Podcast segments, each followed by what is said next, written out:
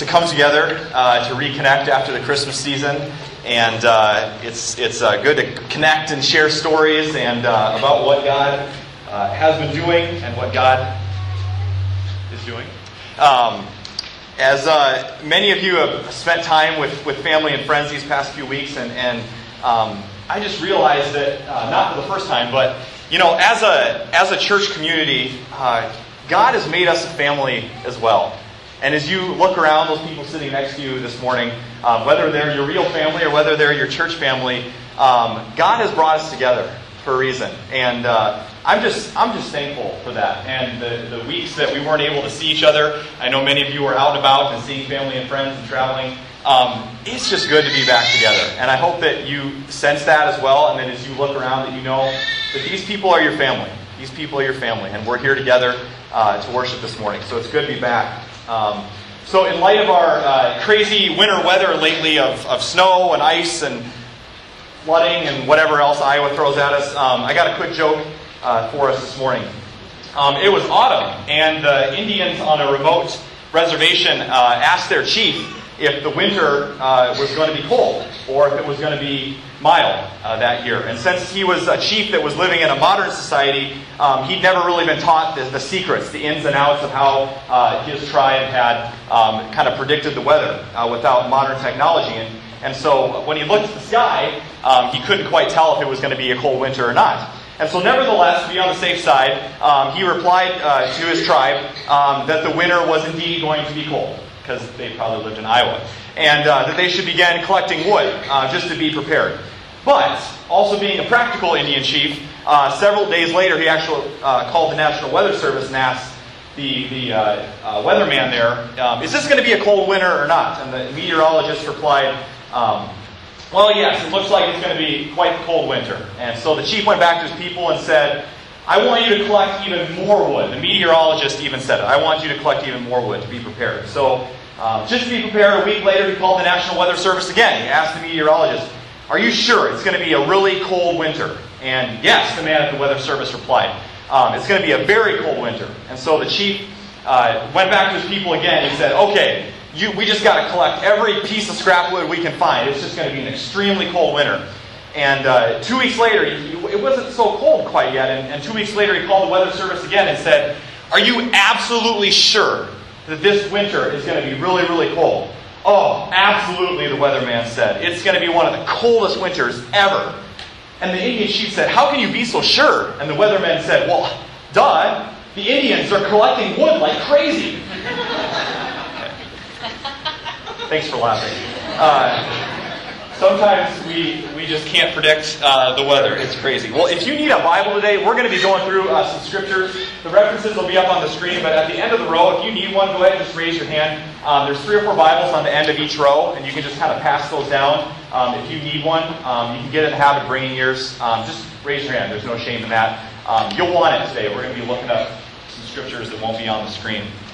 Um, and uh, if you don't have a Bible and you need one, take it from us. Steal it. It's okay. It's yours. You can take it home with you. Um, so go ahead and get in the habit of bringing your Bible. We are, um, as you've heard, we're entering into 2009, the year of the Bible, and uh, we're going to be studying God's Word every single week, um, even more than we have in the past, really digging through these scriptures and becoming fluent, as we're calling it, becoming fluent in Bible. And so um, today, uh, what I thought we'd do is uh, just begin the year by getting the big picture of what we're after here. Um, it's easy just to really jump into a topic at the beginning of the year, uh, to rush into it and to start these weekly readings and, and jump into small groups. I know that many of you are doing that, and we're totally stoked. We're excited for that. Um, but as we do, as we begin this new year, I believe that it's so important to remember why we're doing it. Because as Christians, when our uh, motivation comes from within, uh, when our motivation comes from a relationship, rather than I should or I ought to, that's when it becomes real. That's when this stuff starts to get exciting. Um, because when you're in a relationship, and we're talking about a relationship with God, uh, listening to, serving, um, learning about the other person is just natural, right? When you're in love with someone, it's natural. You want to be with them. You want to learn more about them. And so that's the way it should be. And in the same way, our relationship with Jesus and with Jesus through his written word. We can have a relationship with Jesus through that as well. And so I was thinking this week, um, and I feel like God was, was just impressing this on, on me, that, that maybe the, the most important thing for us to do this next year, as we, as we enter in as a community to the year of the Bible, is not just to get through the Bible. The most important thing is not just to get through the Bible, but to let the Bible get through us. To let the Bible get through us. And watch as Jesus transforms us from the inside out. And so, what I'd like to do today is just walk through a few different passages that remind us of the why. Because we'll have plenty of the what, but maybe first we can start with the why. Some verses that speak to the motivation that comes from within, the motivation that starts with a relationship with God. Because whether it's the year of the Bible, or whether it's any routine or any discipline that you've tried to start, maybe you've made some New Year's resolutions, you're like, okay, starting today, this is what I'm going to do. And we want the year of the Bible to be like that, but we also know that if it's going to be, if you're going to be in it for the long haul, if we're going to make it through, if you're going to get stuck up in Genesis or Leviticus, or if you're reading the New Testament, if you're going to get stuck in Matthew, um, we know that that can't come from just ourselves. That we can't do that by ourselves. And so we know that there's got to be something bigger and stronger that's moving in us and creating passion, something more than just feelings. Because I'm sure that many of you have tried this before, and you're like, okay, I'm going to do it. You're the Bible, here we come. And then February rolls around, and you're like, oh, I can't do this another day, you know? And we've all been there. On our own strength, we can't sustain it on our own. And it's got to be something more than feelings. And for us in our walks with Jesus, we know that Jesus is that power. That the strength and the source of that passion comes from the Holy Spirit moving and working in us. Because without Jesus, without the Holy Spirit, without us inviting Him into our lives this year, we're not going to grow. We're not going to go anywhere as followers. And so we're reading through the Bible this year because we're learning what it means as a community here at City Branch to be fully devoted followers of Jesus. That's what we're after. If somebody asks you, what's this whole year of the Bible thing about? Why are you spending so much time on small groups and, and, and laying out these daily readings? It's because it's such a big part of being fluent in the scriptures, of knowing God's word. It's such a big part of becoming a fully devoted follower of Jesus. That's our goal here at City Branch. Whether it's a small group or an outreach project or setting up chairs or pouring coffee, whatever we do, it's all for that goal. That's our target. And we know that Jesus is the motivation for that. That we're not here to just read the Bible, we're here to read the Bible so we can know Jesus. He's the ending point. And since the days that the Bible was written, the good news of Jesus has transformed billions of lives and changed the world. And there is no one else in the course of human history that has impacted the world as much as Jesus. And so we're going to look at a couple scriptures today from the Apostle Paul. And the reason I chose the Apostle Paul is because this becomes the central theme of his life, and I think that he spells it out for us in our scripture that we read today and in a few other ones, that Jesus is the answer, and without him, we're not going to grow. And so if you would, turn with me to 1 Corinthians 15. That's going to be towards the back of your Bible, after the Gospels. It's going to go Acts, Romans, and then 1 Corinthians. There's two books of Corinthians, 1 Corinthians and 2 Corinthians, excuse me. And uh, that is what we're going to go to. 1 Corinthians chapter 15. So you're going to look for the big number 15. And little number 3. So 1 Corinthians chapter 15, verse 3. That's where we're going to start today. And if you got it, say, I got it. All right. So here in Corinthians, just to give you a little bit of background, Paul Paul is talking to a church that he helped plant in the city of Corinth. And um, for lack of better terms, Corinth is kind of messed up. Corinth is not the kind of. If you have kids, you would say, don't go to Corinth. Stay away. Don't be in a dark alley at night in Corinth. Corinth was kind of a, a town where uh, people were just doing lots of immoral things. It was a trading town, kind of the, the center of two um, uh, land masses and a trading post. And Corinth just had a lot of different things going on. And so Paul um, Paul is writing a letter to them, to this church that he started, to encourage them and to remind them of what's the most important thing that they need to remember. So he's at the end of his letter. And if you usually when you're writing a letter to someone, you want to write something kind of important at the end, right? Or a phone call, you always say, goodbye, I love you, I'll see you tomorrow. You want to leave someone with the most important thing. And so Paul has to summarize it all up. And so before we get to that scripture, I want to ask you a question. Wherever you go tomorrow, And after we leave here and worship, maybe wherever you go later today, wherever you go tomorrow, whether it's work, school, back to your family, maybe you're hitting the road, whatever you're doing, and someone came up and asked you, What's the most important thing that you know? What's the most important thing that you know? What would it be? And don't just give me the Sunday school answer and just say Jesus. I know that might be it. But think about it. What's the most important thing that you know? Because we know a lot of things, don't we? We live in an information age, and we're bombarded with information all the time. Um, the average, I'm sure these statistics have changed as it's continued, but the average house has probably more than two TVs now. Some people have one in their bathroom, in their kitchen, in their bedroom, in their living room. Wherever you go, there's a TV. We're constantly bombarded. And that average TV is on eight hours a day. The average person spends, this isn't right, three hours on the internet a day. I think we can jack that up a little bit. The average person spends a lot of time online every day, maybe more. And uh, so, out of all those things that you digest, out of all that information that you're just being bombarded with every single day, what's the most important thing that you know? Or maybe what's the most important thing that must be known? And for you that are parents and even grandparents in the room, uh, what if one day your kids or your grandkids came up to you and they crawled up on your lap or came into your bedroom and, and they ask you, Daddy, or Mommy, or Grandma, or Grandpa, what's the most important thing that you know? Daddy, you know so much about everything. Grandpa, you know so much. What's the most important thing that you know? And that's what I believe that Paul is wanting to get us to think about here in 1 Corinthians. So let's look at this together, starting in verse 1 uh, of chapter 15. Paul says, Now, brothers, I want to remind you of the gospel I preached to you, which you received, on which you have taken your stand. By this gospel you are saved, if you hold firmly to the word I preached to you. Otherwise, you have believed in vain. For what I received, I pass on to you of first importance that Christ died for our sins according to the Scriptures, that he was buried, that he was raised on the third day according to the Scriptures. And it goes on from there. And what Paul is talking about here is the gospel, which really means good news. Gospel means good news. And we know that there's plenty of bad news in our world. These are tough times. Everywhere you look on the news, everywhere you look in the newspaper, it's bad news. But this is the message of good news, which Paul is communicating to us today. Which, in fact, is not just good news, it's great news. For those of us that have put our trust in Jesus, this is the greatest news we could ever hear. Because Jesus has rescued us from sin and death. Without him, we are dying. This is the greatest news we could ever hear. And that, as Paul says, that he died and he rose again on the third day to bring us that life that we're all looking for.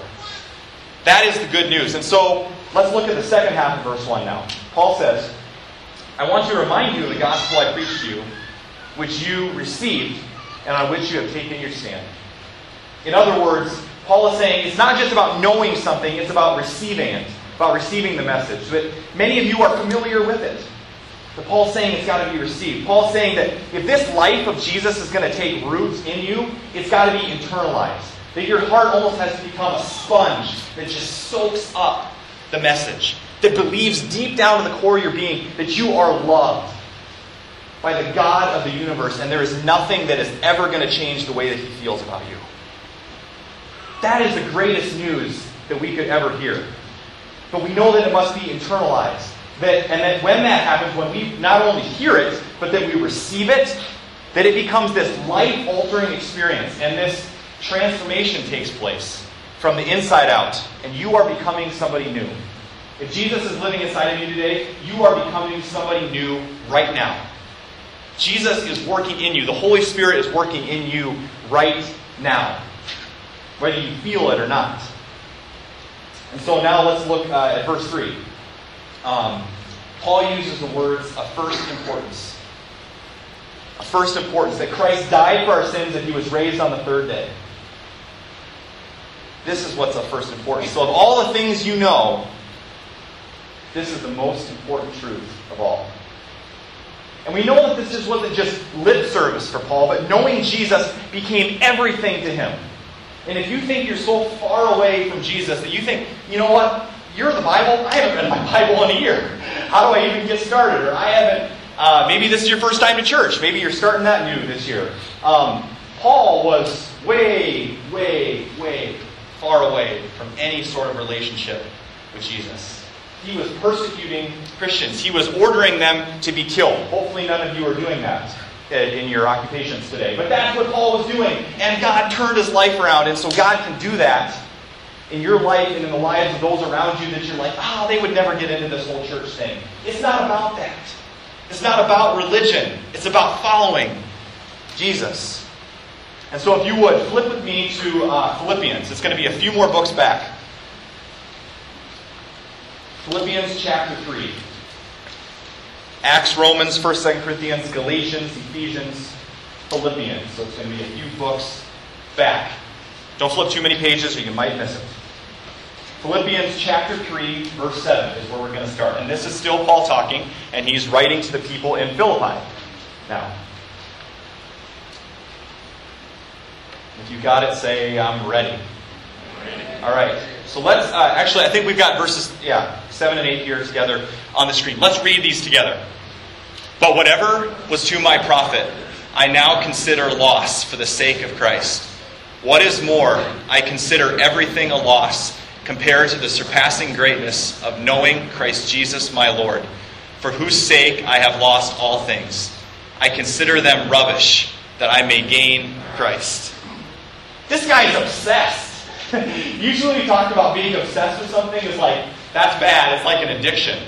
Paul is addicted to Jesus. So much so that he says, everything else in my life, oh, it's great. You know, Paul was a scholar. He was a Pharisee. He knew all the scriptures by heart. But he said that doesn't matter. Paul came from a rich family. He had everything that money could buy. He said that doesn't matter because when I encounter Jesus, there's nothing that compares to that. That it's the greatest thing ever. For the sake of knowing Jesus Christ. Paul says that is what it's all about. Paul has uncovered the heartbeat of Christianity, the heartbeat of following Jesus. And that's what all this Bible study, all this prayer, all this scripture memorization that we're going to do, all this worship, that's what it all points to. Knowing and experiencing the love and grace of Jesus to the point where nothing compares. I want to be able to say that. I want to be able to say that and know that in the core of my being. What's the greatest thing in the universe? What's the most important thing that you can know? It's the greatness of knowing Jesus Christ. Paul wasn't satisfied with his old life of just knowing the scriptures. Jesus encounters some people like Paul, some, some Pharisees. Later on in the scriptures, he says, You're missing the whole point. You've got your head stuck in your Bibles because you think that you're going to find life in a book. But you're missing the point that the book points to a man, and that man's name is Jesus, and he is where you're going to find life. That's why we're doing the year of the Bible. And so the question becomes for us do you know the one that you're reading about? Do you know him? Do you know the one to whom all the prophecies, all the stories in the Old Testament, all the stories in the Gospel, it's great to read them. But do you know the one that they're all pointing to? Do you know the one who we sing to every Sunday morning? Do you know the one who we pray to? Do you know the one that's the reason why City Branch exists. As you read it, are these words coming to life through you? Because it's one thing to read it, and it's another thing to act upon it. And Jesus says to obey it. Our lives are called to have fruit, that we're not supposed to just be hearers of the word, but doers of the word as well. And I was thinking that maybe the best way for us to start 2009 is to just stop for many of us. Some of you need to slow down and reorientate your lives. Maybe you're so busy doing things for God that it's been a long time since you've just been with God. Since you just sat at His feet and let Him tell you what your priorities should be for the new year. Maybe it's time for others of you to take a fresh start and to remind yourself why you're on this pursuit. Because we can get so wrapped up in this whole religion thing. We can get so wrapped up in, in, in being on ministry teams and going to Bible studies and, and visiting different churches that we forget. Is that fire burning inside of me? Do I know the one that I'm singing about? Do I know the one I'm reading about? And it becomes so much different from when it's birthed out of a relationship instead of, oh, I ought to, or I probably should. All the other people at church are doing it. I don't want to be looked on differently. Or maybe for you, it's not so much the legalistic side of it uh, and of growing, but maybe for you that you've tried it before. Maybe there's some of you today that are sitting there going, you know what? This isn't, this isn't for me. Uh, you know, John, this all sounds really good, and I've tried this before. Um, but I've tried to start new habits before, especially with reading the Bible. Um, I, I just can't do it. It's boring, to be honest.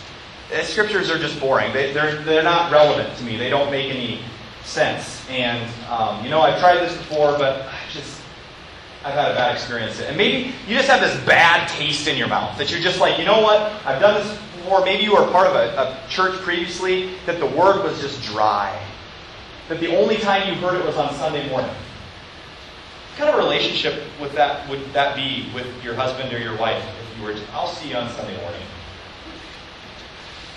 We're, we're called to have a relationship with the Word, meaning that it's a part of our lives every day. Just as you kind of check in with your husband or your wife or your significant other, that that's the kind of relationship God wants us to have with Scripture. That when we wake up in the morning, we say, okay, God, it's you and me today, and we're walking together, and God, what do you want me to do? God, do you, do you want me to move? Do you want me to take this new job? Do you want me to go to this school? God wants to walk with us through. But for some of you, you've decided, ah, this is just the way that my relationship with God is. You know, I've tried it before. Um, I can do the whole Sunday morning church thing. I'll even go to a small group and hang out and have some food. But the whole, like, reading the Bible on every day, I just had some bad experience. I just got a bad taste in my mouth from that. This became very real to me a couple years ago. I was making a bowl of oatmeal. And if you're like me, a good bowl of oatmeal isn't complete without some raisins, without some brown sugar, and most importantly, cinnamon sprinkled on top. And so I'm all excited. It's Saturday morning. Um, I'm making this big heaping bowl of oatmeal, and I've got the raisins on it, and it's fresh off the stove, and I've got the, the brown sugar on it, it's melting in there. I'm so excited. I got my big spoon out, and uh, I've got the raisins on, I got the brown sugar on, and I reach up into the cupboard to grab the little uh, red and white container that's the cinnamon, supposedly. And sprinkle it on, and not even looking, because I'm so excited, I just take it off, and I'm kind of looking somewhere else, and I'm just sprinkling it on.